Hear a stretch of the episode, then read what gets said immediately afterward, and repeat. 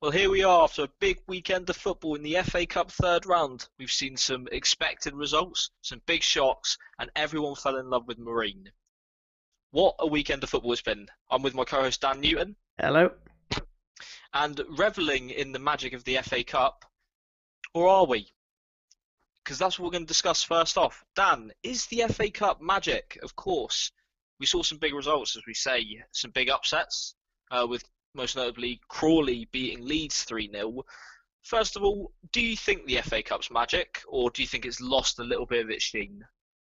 Uh, you know, I think it's still still got some magic to it. You know, as someone who supports a team that's not in the Premier League, it's definitely exciting when, you know, you get to play a team that is in a much higher division, that's much more well-known than you. So I think from that perspective, it still is. You know, wins for Crawley against Leeds are fantastic and, you know, really great to watch.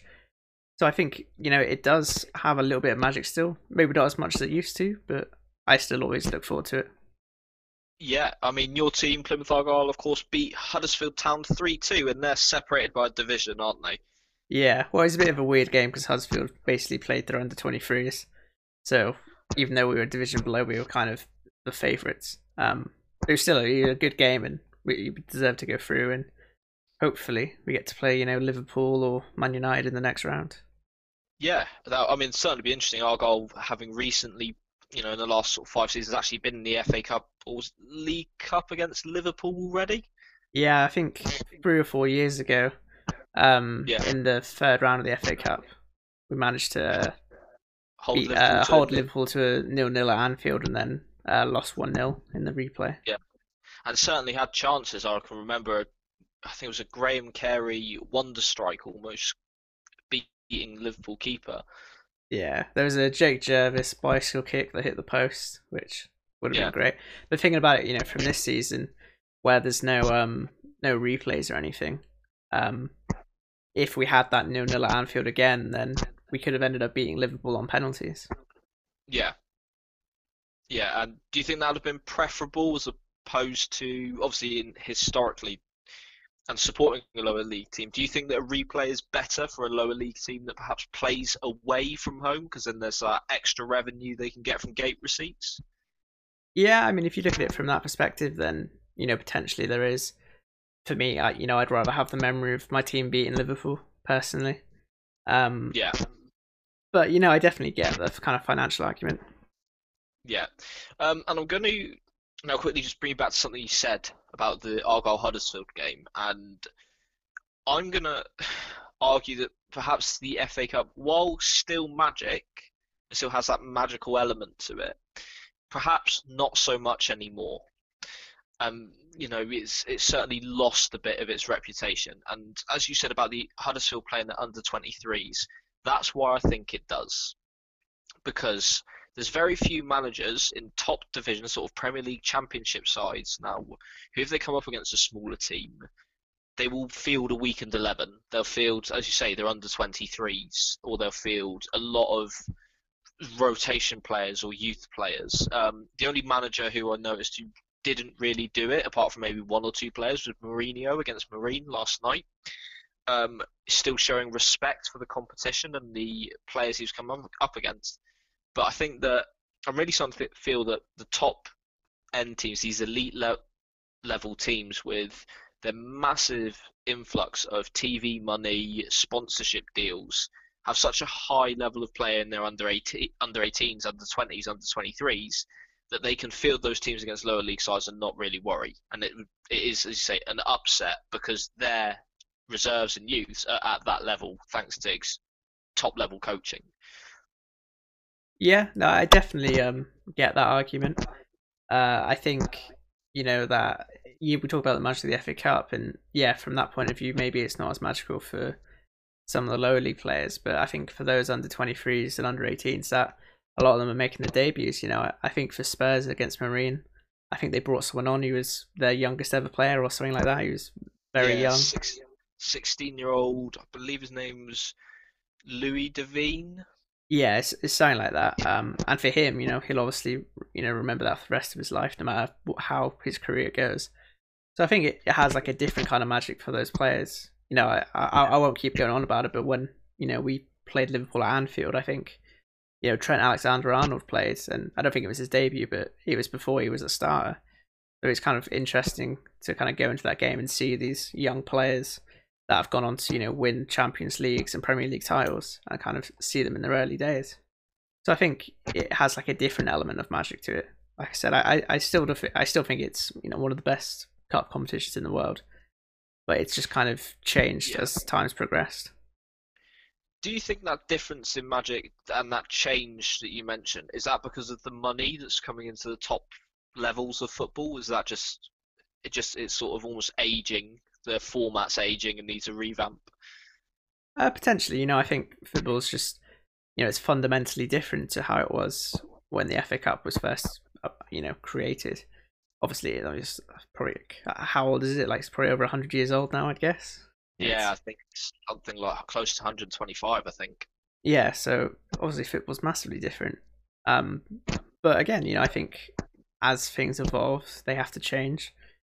I think having less replays now has definitely improved it. And I think with all this rotation, it's just become, you know, it, it, it's because that there's so much competitiveness at top flight football that the teams need to be able to rest players when they get the opportunity to. You know, we yeah. see Jurgen Klopp complaining about it every week. Although, ironically, he didn't really rotate against Aston Villa's under twenty-threes. No, he he played a, you know, if we're going to speak on the how the F A Cup can affect the Premier League teams, and, you know, Arsenal put in a pretty shoddy performance against Newcastle as well. Um, came with a two nil win in extra time. But do you think that the F A Cup can actually impact a team's clubs, like their domestic season, the, the league competition? Because, you know, a poor performance from any Premier League team can surely make morale dip and then affect how they perform in the league. Do you think that's why maybe some Premier League managers field weakened teams so their top players don't get affected by morale? Potentially, but, you know, I think the reverse is true. You know, I think probably the reason Klopp played a pretty strong team is because Liverpool have been out of form and they haven't really been scoring that many goals. So he probably thought, you know, this is a chance for some players to get maybe a bit more confidence back. So I do think it's important from that point of view. And definitely, you know, for the lower league teams, going on a cup run can bring a lot of momentum to your league campaign. Yeah. I mean, what, was there any results that, obviously, apart from the, you know, everyone, as we say, supporting Marine, it's a magical journey for them to make it to the third round of the F A Cup, to play Spurs. Um, and then, you know, Argyle beating a team that is a division above them, Crawley beating Leeds. Was there any other results that really stood out to you, like, as sort of encapsulated the magic of the F A Cup? Um, I think Blackpool beat West Brom on penalties, which, you know, was yeah. obviously a, a great moment for them. Um, you know, Chorley knocking out Derby. Again, that was against their under eighteens because of COVID. Um, but yeah. still, for uh, Chorley to get into the fourth round is fantastic. And again, I'm sure the money will go a long way for that club. Yeah. Um, I mean, I've also got a look at perhaps the expected result, but as someone who, despite supporting Liverpool, is Plymouth born and bred, Exeter losing two nil to Sheffield Wednesday was a nice result to see, wasn't it? Uh, yeah, I watched the highlights of that game this morning, actually. Um, I think they're actually a little bit unlucky. Um, you know, they missed a lot okay. of chances.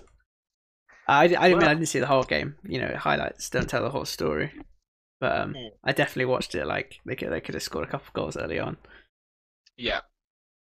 Um, having watched the third round games, how do you see this panning out? Is there a team that you think they could go on and win this, or do you still think it's anyone's game? Because, you know, there's obviously, as you say, some shock results. Some teams just, you know, run of the mill. They're taking their wins. Spurs and City, Chelsea putting four past Morecambe as Kai Havertz has finally found his level. um, I don't know. It's always hard to say. Obviously, the you know the traditional top six will always be up there. I think Tottenham definitely want to win a trophy this year. They're in the League Cup final yeah. already, so I wouldn't be surprised if they kept putting out strong sides. Yeah. Um, I think Liverpool as well will definitely want to win a trophy this year, because I haven't really done that well in the F A Cup or League Cup since Klopp's been there. Obviously, you know he won the bigger trophies, but I'm sure they'd like to add a couple of those. But um, yeah. outside of those, I, I don't know. It's, it's hard to say at this point. Still so many rounds to go through. Yeah. So if you had to pick a favourite, if you had to have a dream final of the teams left in the competition at the moment, who who would you have? I mean, I'd have Plymouth playing Chorley, to be honest. yeah. Well, if, if, I'd, if I'd have anything happen, I'd have us win it. But um, that's, you know, it's unrealistic. If I had to pick a team to be favourites. Final, anything can happen. Yeah, you never know. Um, no, if I had to pick a favourite at this point, I would probably say Spurs. I just think they'll take it very seriously, and I yeah. think Mourinho's just determined to win a trophy this year. Yeah, and as we were speaking with the magic of the F A Cup, Mourinho, as we say, is probably one of the few managers who shows respect to all competitions he's in. You know, he he doesn't play weakened teams, rarely. You know, maybe the odd one or two through injuries or fitness issues, but he rarely feels a weakened team. And as you say, he's a serial winner. So do you think, you know, it would be good to see Spurs win that? I think, as, you know, one of the managers who is showing the competition the respect it deserves, and they're playing well. Yeah, and um, I mean, Spurs need to win a trophy. Um. I think they yeah. nearly always win when the year ends in a one. That's like one of those yeah. weird hacks that don't really mean anything, but seem to always be true. So, um, yeah, no, I, I wouldn't be surprised to see them winning. Yeah, I mean, I mean, it's let's let's uh, let's talk Spurs and the Marine game. Did you watch the Marine game? Uh, I watched up to I think the first three goals, and then I turned it off because I thought it was pretty much over at that point, and I, I'd have stuff I need to do, but. Uh, No, it was, yeah, it was interesting. You know, I think you know Marine hit the bar early on with a bit of a, a wonder strike, which would have been great yeah. to go in. It would have been fantastic if that goal would have just dipped in just a, a couple of inches lower. Yeah, I'm not sure what Joe Hart was doing, but uh, he's definitely in trouble. Yeah, um, and technically one of the only games attended by fans as people were able to watch from Uh, the walls from their back gardens. That was that was nice to see, wasn't it? It was a big cardboard cutout of Jurgen Klopp.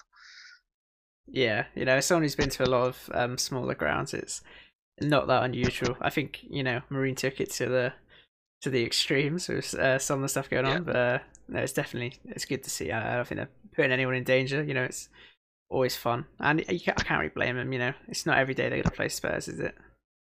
No, I mean they and they didn't they didn't embarrass themselves, did they? They they actually defensively for the first twenty-five minutes looked really well organised, and they didn't look, you know, considering that's eight divisions difference, one hundred sixty places below Spurs in terms of the league pyramid.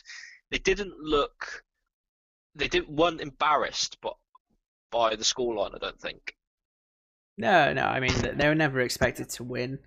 You know, it's it is always going to be a difficult game, but um, that's how it goes. You know, and I think the only thing you can do is just you know put all the effort in, and if you get a goal, then great. If not, then you know it's still a, a great experience for all of them. So, would would that be part of your argument for the magic of the F A Cup? Then the way that a team like Marine can just You know, for them, that is a game that is a dream game. The result doesn't matter. Is that what you'd encapsulate as part of the magic of the F A Cup? Yeah, definitely. I think, you know, when those players eventually retire, that will probably be the pinnacle of their career, is the game they played against Spurs. Yeah, they yeah. lost, like, what was it, five nil in the end? But yes. Still, it doesn't matter. Like, they'll always remember that, and I think that isn't something that we should overlook when we talk about the F A Cup. You know, how great a memory that's going to be for those players. Yeah. I mean, we have to talk about Carlos Vinicius, not because he scored a hat-trick, but because he whipped out the sort of the folded arms and the sort of Mbappe celebration, as everyone's referring to it. Yeah. I think he's done it before, though. I think it's something he's done for a number of years now. But doing it after scoring from a yard out against a Tier eight team. He's a wanker, isn't he? I quite liked it. I I I enjoy that. You know, just take taking it completely seriously. You know, I think you know showing him good respect. To be honest, you know, I I, I like that personally. Yeah. Um, I mean, you have to say it was a rather a couple of his goals were rather fortunate. you know, Marine actually, you could argue, got unlucky. Yeah, a little bit, but I think that's the difference, isn't it? In the yeah. quality, you know, the Tottenham players are always going to be the first to those little bounces in the box. You know, that's why they yeah. are where they are, beyond their, obviously, yeah. technical ability. Yeah, I mean, certainly the last half hour or so showed the difference in fitness levels, didn't it? That the Spurs players didn't look overly exerted, whereas the Marine players, you know, some of them probably thinking about, fuck, how am I going to get to work in the morning? Yeah, well, it, hopefully yeah. a lot of them had the day off. yeah, yeah, hope, well, hopefully, yeah. I mean, in the current situation, you'd think that there's probably not a lot of them going to be in work, but yeah, see, you know, that's that's uh, that's up, the world we live up in. in the air. Yeah, we also saw a big ticket raffle that they did, and the winner would get to manage Marine in a game. Jose Mourinho bought a ticket; he didn't win, but um, something like thirty thousand tickets were sold, and their target was six hundred. Yeah, no, it's it's fantastic for them. You know, it's a real yeah.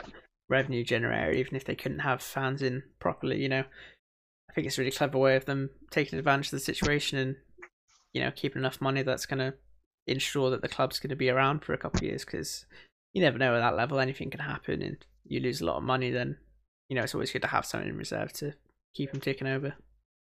Yeah, we certainly see that happen happening already, don't we? That something has happened in the pandemic, and you know the way that that is affecting um, lower league football at the moment, and that is certainly part of the magic of the F A Cup, I guess. That that you know this team will ho- hopefully, touch wood, um, survive through the finances brought in by this game.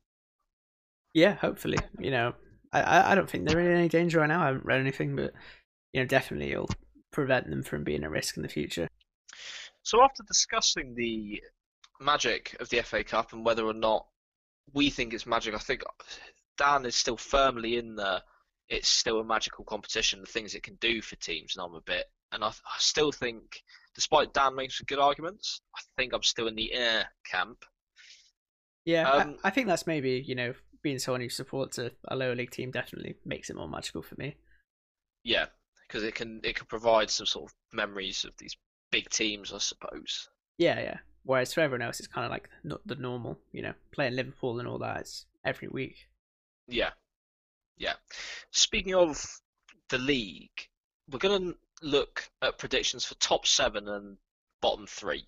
Now, we did do this earlier, so if you're interested in what our beginning of the season predictions were, please do go back and listen to that. That's, you know, let's see how much they've changed, because it's been a difficult season to predict. You know, we we could sit here and say these are the teams that are going to get relegated, this is the team that get promoted, um, get into the European spots, don't get promoted in the Premier League, Ross. Come on, you know that.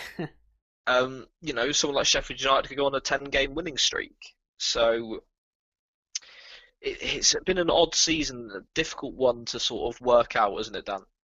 Yeah, definitely. I think, I'll be honest, I don't really remember what I said at the start of the season, but I can almost certainly say that it was almost all incorrect, um, based off of how yeah. the season's gone. So, uh, you know, I think I think teams have definitely kind of settled in to how th- how the rest of the season is going to line up, but I still think there's yeah. going to be quite a few changes. Yep. So let let's start off with the relegation places, because I think this could be quite interesting. I think that, as much as I hate to say it, I think we can. We probably both agree that Sheffield United are going down. I've got them still rock bottom. Yeah, same. I have as well, yeah. Um, unfortunately, their style of play has been, I think it's been found out this season. I know they've been unfortunate with injuries, but I just don't see them getting off the bottom of the table. Yeah, I just, I just think, you know, they've been a little bit unlucky, but I think they're just leaving it too late, and I just can't see them putting the form together to stay up. You know, I still like them. You know, I like the manager, but I think it's going to be too little too late regardless of what happens the rest of the season. Yeah, and I'm we I really did like Sheffield United last season. I'm, I'm a little bit sad to see how poorly it's gone for them this season, because they really it was a case of, you know, it's real underdogs that came out punching, and we're seeing that more and more from championship sides. But in terms of the level of player that they've got at the club, I would certainly say they're probably the biggest underdogs that came up in the last few seasons. Yeah, they've definitely not got the amount of quality that a lot of other teams have or have bought in once they've got promoted. So I think, you know, for them, they massively overachieved last season and unfortunately haven't yeah. been able to repeat it this time. Yeah, and, you know, I th- because I look at some championship teams, you know, I think Norwich would do them. I think that, you know, probably any of the top seven championship teams would probably do this Sheffield United team, and maybe even more than that, maybe anyone in the top half, because you got Norwich, who I think would do them. Swansea, we know, can be a good team. Bournemouth, I think, would do them. I think Brentford would turn them over quite easily. Yeah, yeah. Um. So, yeah, it's just a thoroughly overachieving mid-table championship team, I think, by the looks of the players in that squad, apart from one or two.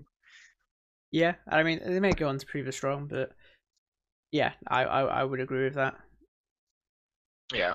Um, who have you got in nineteenth? Um, well, I've uh, kept with West Brom. Um, again, I just think they lack a little bit of quality, and I know Big Sam's come in, but I don't know. I just I don't see him staying up. I don't think he's quite got enough to turn it all around. Yeah, I mean, I, I've agreed with you on West Brom, and I, I kind of agree that we know that Big Sam is a survival specialist. He he always, you know, December's his favourite time of the year because not only is it Christmas, he gets a job. Yeah. So, but this group of players again, almost. I'm not convinced by them. I don't think they're at the right level.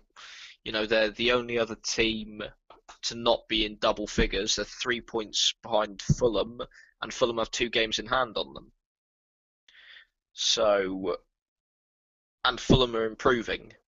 They get they're getting better from what they were at the beginning of the season. So I, I just don't see West Brom. You know, they have the it's their defence that's the issue, because they've conceded thirty-nine goals. Yeah. So yeah.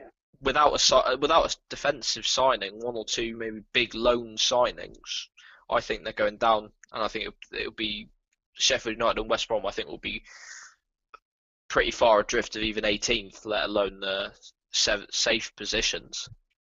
Yeah, and I think even you know even with his history, you know, it's been a while since Big Sam's you know managing the Premier League. It's been a few years. He's been out of the game, and I think he's already complained about struggling to get players in.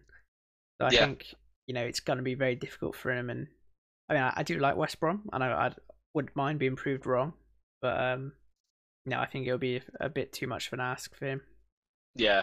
And Big Sam's career never really, it never recovered after the England situation, did it? No, it didn't. Um, I mean, I can't say I'm really surprised by that. No. I'm kind of surprised he got the England job in the first place, but... Uh, Yeah, it was. It was. A, I think when Sam Allardyce was announced as English man, England manager, everyone sort of thought, "Hey, him? Yeah, really." Kind of weird to go back to that time and think that that actually happened. Big Sam, Big Sam is Mike Bassett, England manager in real life. Yeah. Um, for those of you who haven't seen that film, by the way, do go and watch it. It is fantastic. But um, yeah, it's, I just don't think they will stay up. Just no, again. It, A similar situation to Sheffield. I just think that there's teams in the Championship that would turn them over with relative ease. Yeah, no, I, I, I agree that, that they won't stay up. Yeah. Um, this is where we might differ, is eighteenth place. Yeah, I've gone I, for... I, I think we might differ based off what you said last time. I've gone for Brighton. Yeah, well, for me it was a toss-up between Brighton and Fulham, and I've opted to go with Fulham instead of Brighton. Yeah. Um, purely because yeah. I looked at a lot of um, the fixtures coming up for Fulham, and they've still got an awful lot of the top teams to play. I know we're kind of yeah. at the halfway point, but I think even the next three games are like Liverpool, Man City. You know, they've got a lot of really difficult games coming up, and um, yeah, I think it'll be a struggle for them. And I know they've improved, but I also think Brighton are maybe underachieving. I think when I've seen Brighton play, they've done really well, and I think been fairly unlucky in some of the games, especially against the top six. you know, you go back to the United game where they lost because of a, a penalty in the ninety-sixth minute or whatever it was after they pretty much battered them. So I yeah. think, you know, Fulham are improving, but I think Brighton will improve as well. And I think, you know, even if they end up replacing Graham Potter or someone like, you know, bringing in more of a defensive coach, you know, I, I still think Brighton have got more quality in their squad, and I think they should still stay up. Well, see, I can understand what you're saying, but I don't think they'll replace Graham Potter. I think he's a good manager. You know, I, I he plays an attractive style of football, and he's certainly bringing the best out of some of his players. Like Lamptey looks really good. Um, still young, has a couple of mistakes in him, but I think they need. I think they'll stick with the manager because of his style of play, but I think that's what will bury him. Whereas Scott Parker at Fulham has adapted the way his team plays in order to um, in order to sort of shore the ship, ship up. They've they've drawn the last four, so there's a bit of bit more solidity in their team. They, you know, they're not conceding last-minute goals or sloppy goals like they were at the beginning of the season, where they were frankly dreadful. Um, whereas Brighton, Brighton could get better, and their style of play would suggest that if they do get better, they're going to be a handful. But I don't see it. I just don't see them getting better. Yeah, like their, their their form's rocky at best, and again, four draws and a loss, and on the same form over the last five games as Fulham. But whereas Fulham have strung together four draws after a loss, Brighton lost in the middle of four draws, and I just think that shows that it, it's difficult to say, but I think that just shows that Brighton just maybe aren't going to get much better, and yeah. maybe their heads aren't in the right place to improve, because they've they've conceded more than Fulham in in and scored scored more, but I think their defence, when they ship goals, I just don't see them scoring more to counter it in a game. Like, I think it's going to be a case of if they concede two, they, they're probably only going to score one. Yeah, I mean, I think, you know, we're obviously recording this before, you know, the end of the January transfer window. So I think maybe the difference between these teams will probably come down to who does the better business in January. And, um, you know, I think if Brighton could get a striker that's going to score, you know, ten goals or something, that could be the difference in keeping them up. And I, I do agree that I think it's going to be tight. I just, you know, I go back to the games that I've watched of them, and I think Brighton always stick out in my mind as being fairly unlucky, whereas Fulham I've never really been that impressed by when I've actually watched them. No, I... I, uh, I'd have to disagree with you. Again, you're making some compelling points, which is making it tricky for me, but I just think that Brighton, I just don't think they're at it. Ultimately, they just—it's. I just—I've got a gut feeling that they'll be the ones to go down, and Fulham will just scrape it. I mean, I'll, I'll put it put it down to probably goal difference. I mean, I mean, I know Brighton have the bet, better goal difference at the moment, but let's say Fulham have got two games in hand, and I think that they might actually be capable of, capable of winning a game at some point, whereas Brighton are looking a bit ropey in that department. Yeah, I, I think it's definitely going to be tight, but um, I think just Brighton, you know, being in the Premier League a couple of seasons now, I think maybe that little bit, little bit of experience might just edge it for them. Yeah, I mean, and as you say about Fulham's next three fixtures in the league, they've got Spurs, then Chelsea, then United, and then Brighton. Yeah, so that, that so, could very well define the season. Yeah, um, but having said that, maybe those three teams, like, they probably are taking three three straight losses. Yeah. But if we look at Brighton's January fixtures, they've got Manchester City, then Leeds, and then they play Fulham, and then they've got Tottenham. So Brighton haven't got an easy run in either, or an easy January. So, and all of those teams, depending on what Leeds team decides to show up, apart from the, you know, excluding the Fulham game, you'd expect Brighton to be taking three losses through January as well. So I think it's going to be tricky. Yeah, I don't know. I think I think we can, uh, you know, agree to disagree on this one. Yeah, I think uh, you know it'd definitely be close. To, I think. So, yeah. Yeah. Well, while we disagree on the Brighton Fulham situation, let's see if perhaps there's a little more agreement in our top seven. So, do you want to take? Let's start from seventh and work our way up. Who have you gone for seventh, Dan? Uh, so in seventh, I've gone for Everton. Okay, I, I mean, I've gone for Southampton, but talk us through why you've gone for Everton. Um, well, for me, it was kind of a, a toss-up between them and Southampton. Um, I think, you know, two good teams. Um, Southampton may be overachieving a bit more than Everton are. But for me, I think there's a more quality in the Everton squads. I think Ancelotti as a manager has got far more experience, you know, at, at the higher level. And I think that'll kind of give them the edge over Southampton to just get into that last kind of... Is that Europa League? Is that seventh? I believe Europa League is seventh, yeah. Yeah, I don't know if the Europa League two is happening anymore or not. But yeah, definitely it's, it's a European competition.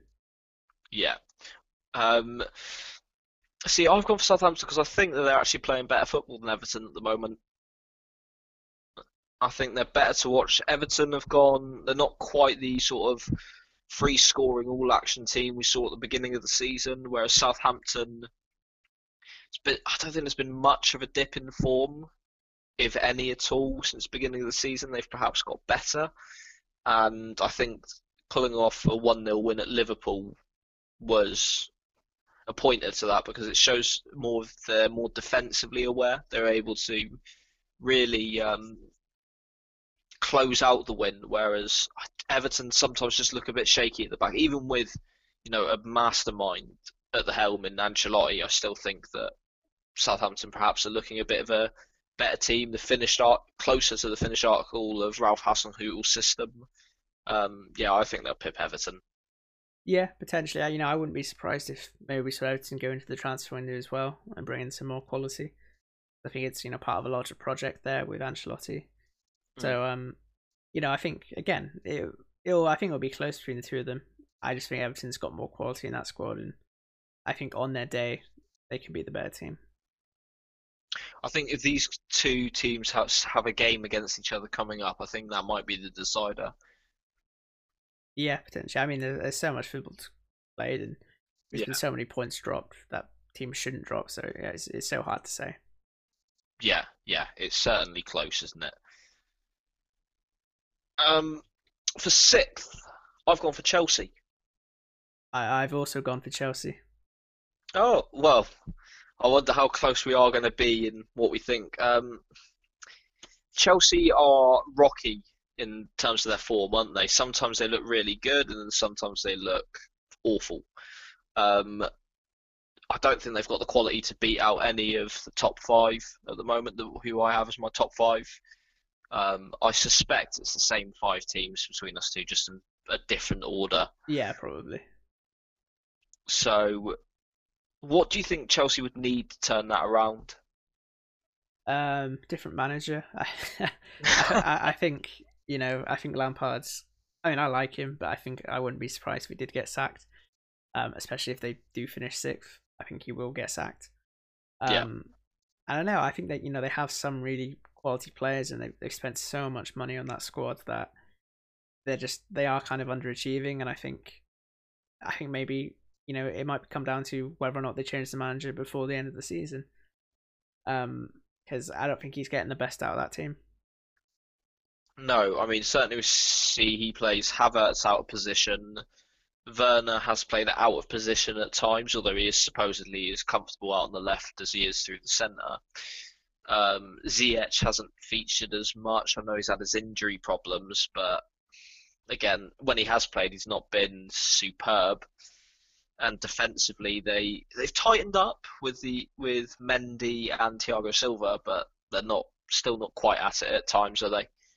Yeah, they're a bit of a. They look lost a lot of the time. You know, like they have tightened up a bit, but then when they've tightened up, they've lost all their impotence going forward. You know, they're just.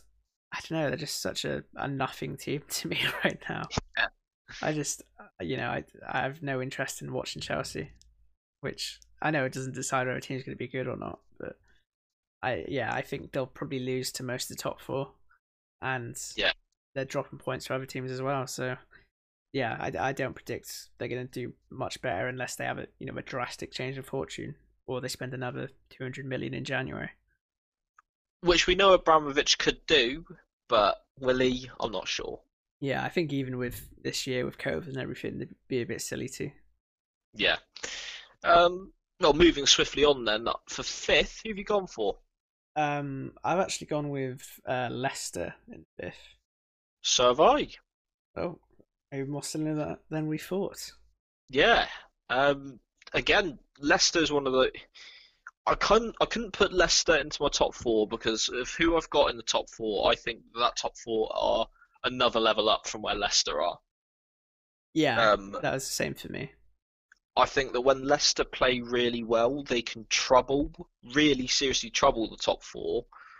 But I still think that if the, they come up against what anyone that I've put in the top four and that team is playing well, I just don't think Leicester's best is quite at it. And we saw that last season where when they came up against a top side performing well, even when they sat deep, they were still conceded.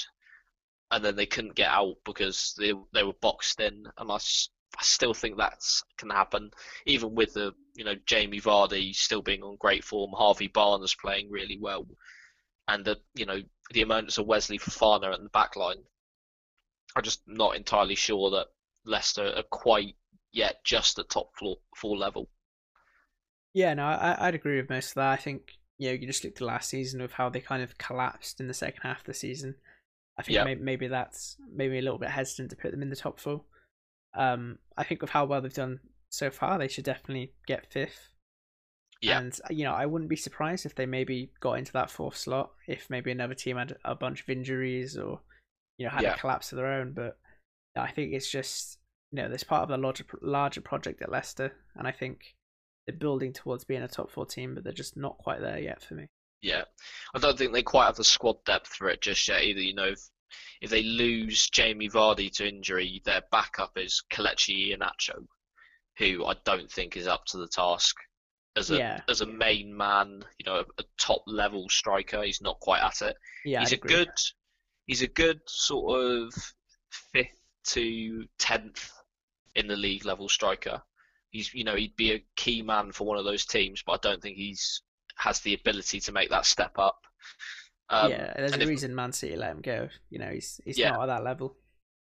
And if Barnes or Maddison gets injured as well, they lose, you know, a strong creative player. And I, again, I just don't see a player who can quite replicate what they can do for Leicester. Yeah, no, I'd, I'd agree with all that. So, yeah, again, I think we're agreed. Fifth is probably where Leicester are going to, you know, probably going to finish. Again, season of shocks, but this is this is you know I think we I've got a feeling we might be onto something with that one. Yeah, that's how confident I am in backing that.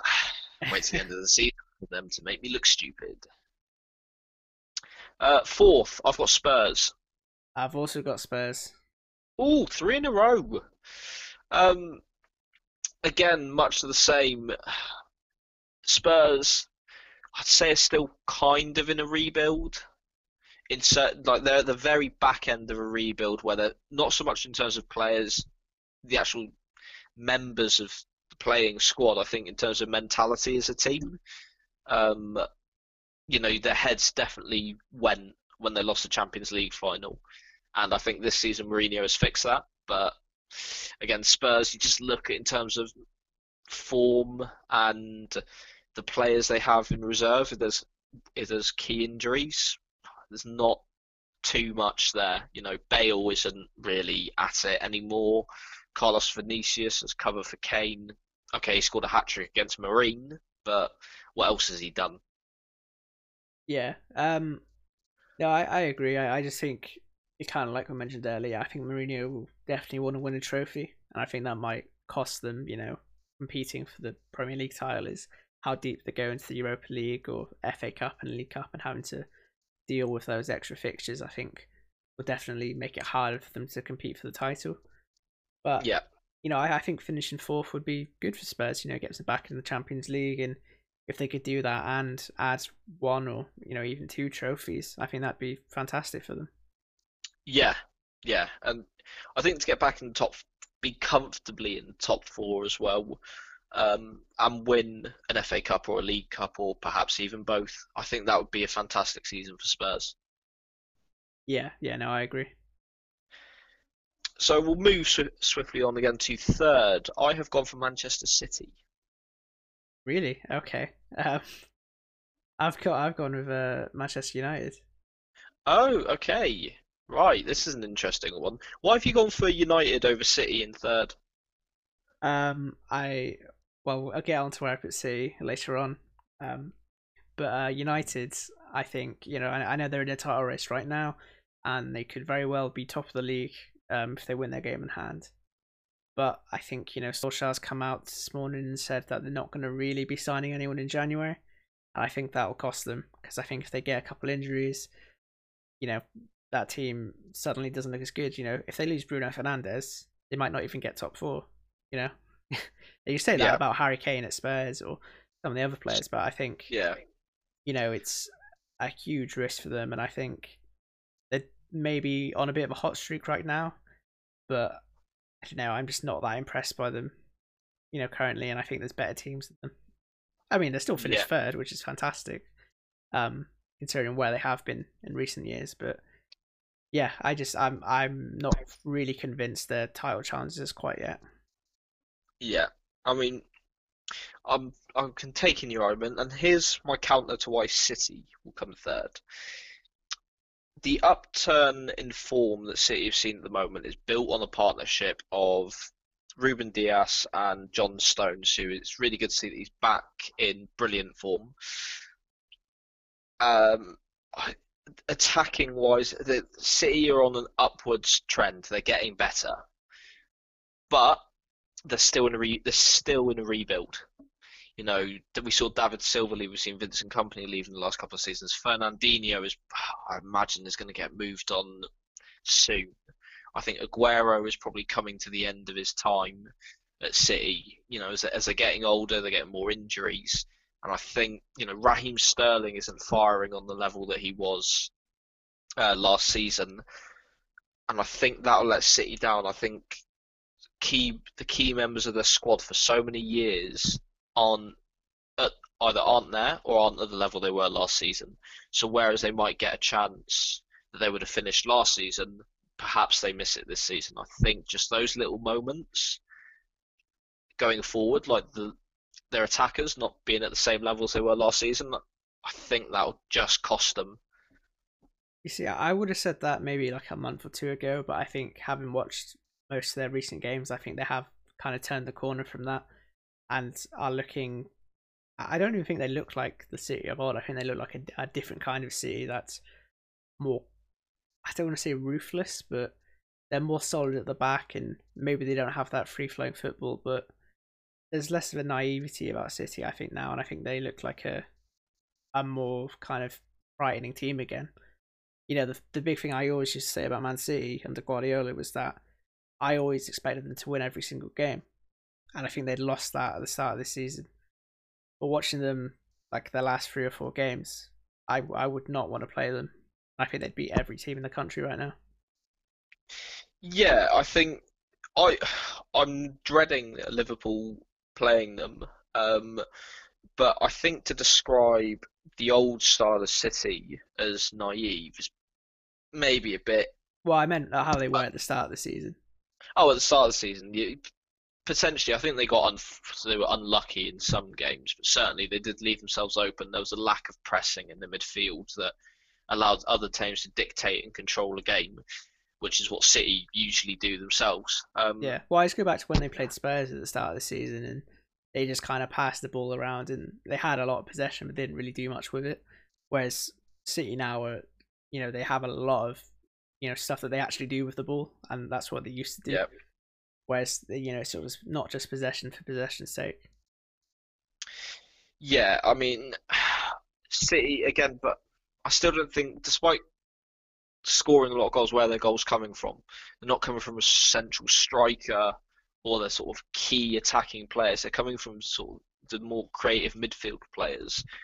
And I think there's a difference between a creative midfield player like Foden, like De Bruyne. I mean, De Bruyne's on a different level. We can probably count him out. But someone like Foden, who's still a young player, um, Raheem Sterling not performing to his usual level. If you had a, a fit and firing Aguero to add to that, you would put want to put him on every chance that ever dropped to anyone because you know he's going to score. And they haven't got a fit of firing Aguero, and I don't think that Gabriel Jesus is at that level either.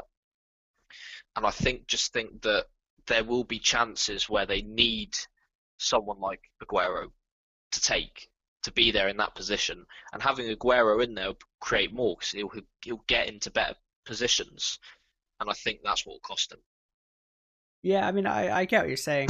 Um, I just think, you know, if he's fully fit again and they aim the team, or if they go out in January and buy one, you know, a good striker, which, you know, City can always do, I, I think they'll be very lethal. And I just think, you know, we're so used to City scoring four or five goals a game that now that they're only, you know, scoring two or three, they, they don't seem as good. And I think, mm. you know, they definitely were poor at the start of the season. But like I said, I just think they've turned a corner, and yeah, I I think they'll finish very high. Yeah. I mean, I think we'll have to, again, dis- agree to disagree on this one.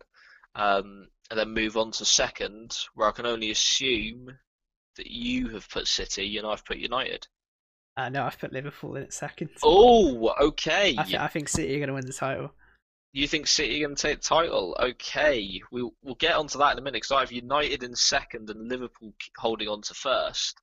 Um, United, I th- I'm putting second purely because, as we say, just a bit of a depth issue. They're in a title race at the moment, but as we say, with no no one coming in January, I think they'll have enough to hold but that position and maybe fend off the teams below them because of the way the season is going. But I don't think if they that they'll be able to overtake United, uh, overtake Liverpool rather than. Especially with the two playing each other at the weekend, I don't think they'll have the quality if they get lose any key player to injury. Yeah, I mean, I, I, I agree with that. Whereas Liverpool, again, we've always said that Liverpool have a lack of quality in depth. But Liverpool, the way Liverpool play, while they undoubtedly have some star players, I think Liverpool's system can cover for a lack of technical ability. And I think that is what will win them the title, maybe hold on to it. And maybe it's because I'm a biased Liverpool fan as well. Um, um, I mean, for me, I, I just think they had terrible injuries at centre-back. And I don't think they're going to end up buying a, a centre-back from what I've heard. I just don't think the money's there for them. So I think that'll be a huge blow to them. And watching their last few games, I think, unlike Man City, who I, I've said have turned a corner and looked a lot better, I think Liverpool have looked a lot, lot worse the last month or so. I've been really disappointed in them whenever I've watched them play. They dropped points that they shouldn't really be dropping. And maybe, yeah. you know, Salah and people will reclaim that form. But I think, you know, right now, I think a lot of the top teams would probably beat Liverpool. Um, and, you know, as much, you know, I like Liverpool, I like Klopp, I like watching them play, but I just think they're on a bit of a bad run, and I wouldn't be surprised if that went on a bit longer and they maybe, you know, had a bit of a dip. You know, I still think they're going to finish second, and I'm sure it'll be close, but I don't know. Just right now, I just have a feeling that City are going to pit them to the title. Mm. You know, we've already discussed City a fair bit. Um, I think I think it's unfair to say Liverpool. I mean, they've not been great. Let's face it. They've been pretty they, terrible. They've been, yeah. They've, I'd give them a solid four out of ten. If Which, I had to you rate. don't you don't win titles on four out of tens. No, but you got to say that most of their issues, despite the defensive frailties, it's the fact that in certain games they just don't look like scoring. You know, if it gets if it gets to the forty, if you get to half time and they haven't scored, it's difficult to actually imagine them scoring because they won't play any differently, will they? Yeah, that's what I mean. Like, like, and it's not like they can go out and buy anyone better because they've got, you know, Salah, Mane, and Firmino up front still. It's not like any of them are injured. And, you know, if they're not scoring, you know, you're going to bring on Shaqiri. Is he really going to make a difference? Maybe in a couple of games, but I don't think he's going to make a big enough difference across the course of the season. Same with Origi. Um, I don't think they have enough quality and depth to come in and replace those players when they're not scoring. I don't think they can go out and buy people to replace them. So I think no. if they're not scoring and Liverpool are, you know, weak at the back still, then it's going to be tough for them to really go on a winning run that's going to be good enough to win a title. And I think City right now are, are going to go on the beginning of a run that could lead them to the title. I see. And, oh, I don't like hearing that, Dan. I mean, th- this whole that's... season we've been saying the team that's going to win the title is the team that can put some form together.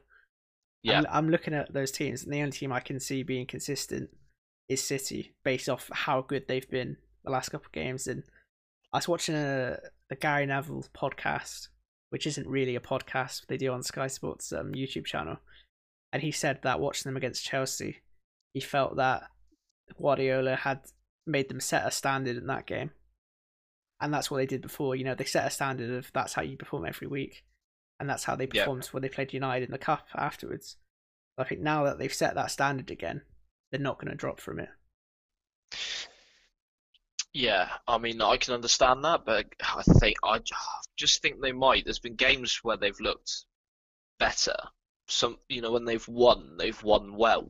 There's been those scrappy one-niller that I can remember, but then they drop off. So I, I don't know. It's I think it's more of a case of how long they hold the standard for. If they do win the title, as you predict, it if it's can they hold it that long anymore? Yeah, I mean, like um, at the start of the season, I, I thought they were done. I thought Guardiola would probably move on at the end of the year, but yeah. I think they've just turned that corner now. And you look at the table right now, and they have two games in hand.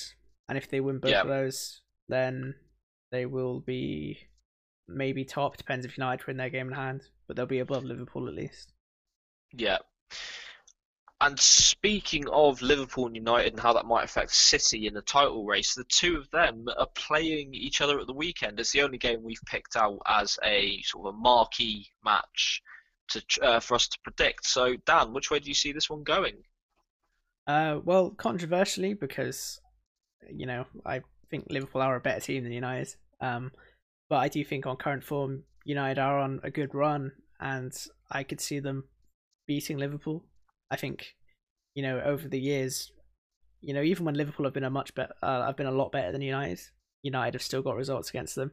I know that didn't happen last season, but a couple of seasons before that, I always remember, you know, I think Juan Mata scored a couple of goals against them and won a game when Liverpool were much better than United, but they still got the results. So I think United might are going to win it. I think they're going to win it by two goals to one, which is the most yeah. common scoreline that everyone goes for. But, um, yeah. I think they will win. Will there be a Bruno Fernandes penalty in this game? Uh, yeah, I wouldn't be surprised if there was. I reckon it would be like Rashford and Bruno scoring, probably. Yeah. Got a bet on that. I mean, I'm going to actually, I'm going to call this one as a draw, simply because I can't bring myself to give United a win. Um, as we say, Liverpool have been terrible. Um, United have looked really good. They str- struggled a bit against Watford in the F A Cup. Um, only winning one nil. Um, I just. Uh, I don't think they really struggled though. It was more the case that they just didn't really get those extra goals. I I just I think that a top team in the cup should be pushing for those goals regardless. You know, you don't want just a a, a ball or a one niller, because then it just becomes a training exercise. It's score a goal and then keep them out, and that, that's risky for any team. Because that's, I think that's the joy of English football, particularly in the Premier League and the Championship. Doesn't matter if you're the big boy, if you are not one, if you aren't on your game, if you aren't taking it too seriously, if the other ter- if the other team turn it on, you're in trouble. Um, I think that's. I mean, they you know, still won what... the game one nil though. Yes, but I just think that that's maybe a little bit of complacency from United. You know, that's not a game that oh, I don't know if. A one nil win should be as satisfying. If they had opportunities to create more, you know, if they could have scored more, they probably should have. I don't know. I think it's just that I don't think they really cared that much. I know they made quite a few changes. I mean, they played Donny van de Beek, so that's how you know it was pretty much a change side. Yeah, yeah, I guess so. They're, they're playing their forgotten man. Yeah, no, I, I don't think the cup games will have much of a bearing on how, you know, Liverpool United goes. I think it would just be, you know, United sit back like they normally do, try and counter-attack against the big teams, and I think Liverpool's defensive issues, we'll see them struggle against that, I think. And I think a lot of it could depend on who plays at the back for Man United. I know they've got a couple injuries to Lindelof, potentially, and maybe Eric Bailly, but I don't know. I think if Maguire and Eric Bailly play, then I think they'll probably get the win. Well, we will have to wait and see on that result. As again, me and Dan disagreeing over the results of these games, having a few disagreements today, but and we're going to have to see how it plays out at the weekend, aren't we? Yeah, I mean, I'm looking forward to it. It'll be a good game. You know, it's good to have these yeah. teams both be at a good level. Yeah. And if you want to follow us along on Twitter during the game, we will be active, I'm sure, during the game and some of the other football matches during our, uh, throughout the week. So please do interact with us. The handle to our Twitter will be in the description of this podcast episode. Until then, thank you so much for listening, and we'll catch you later.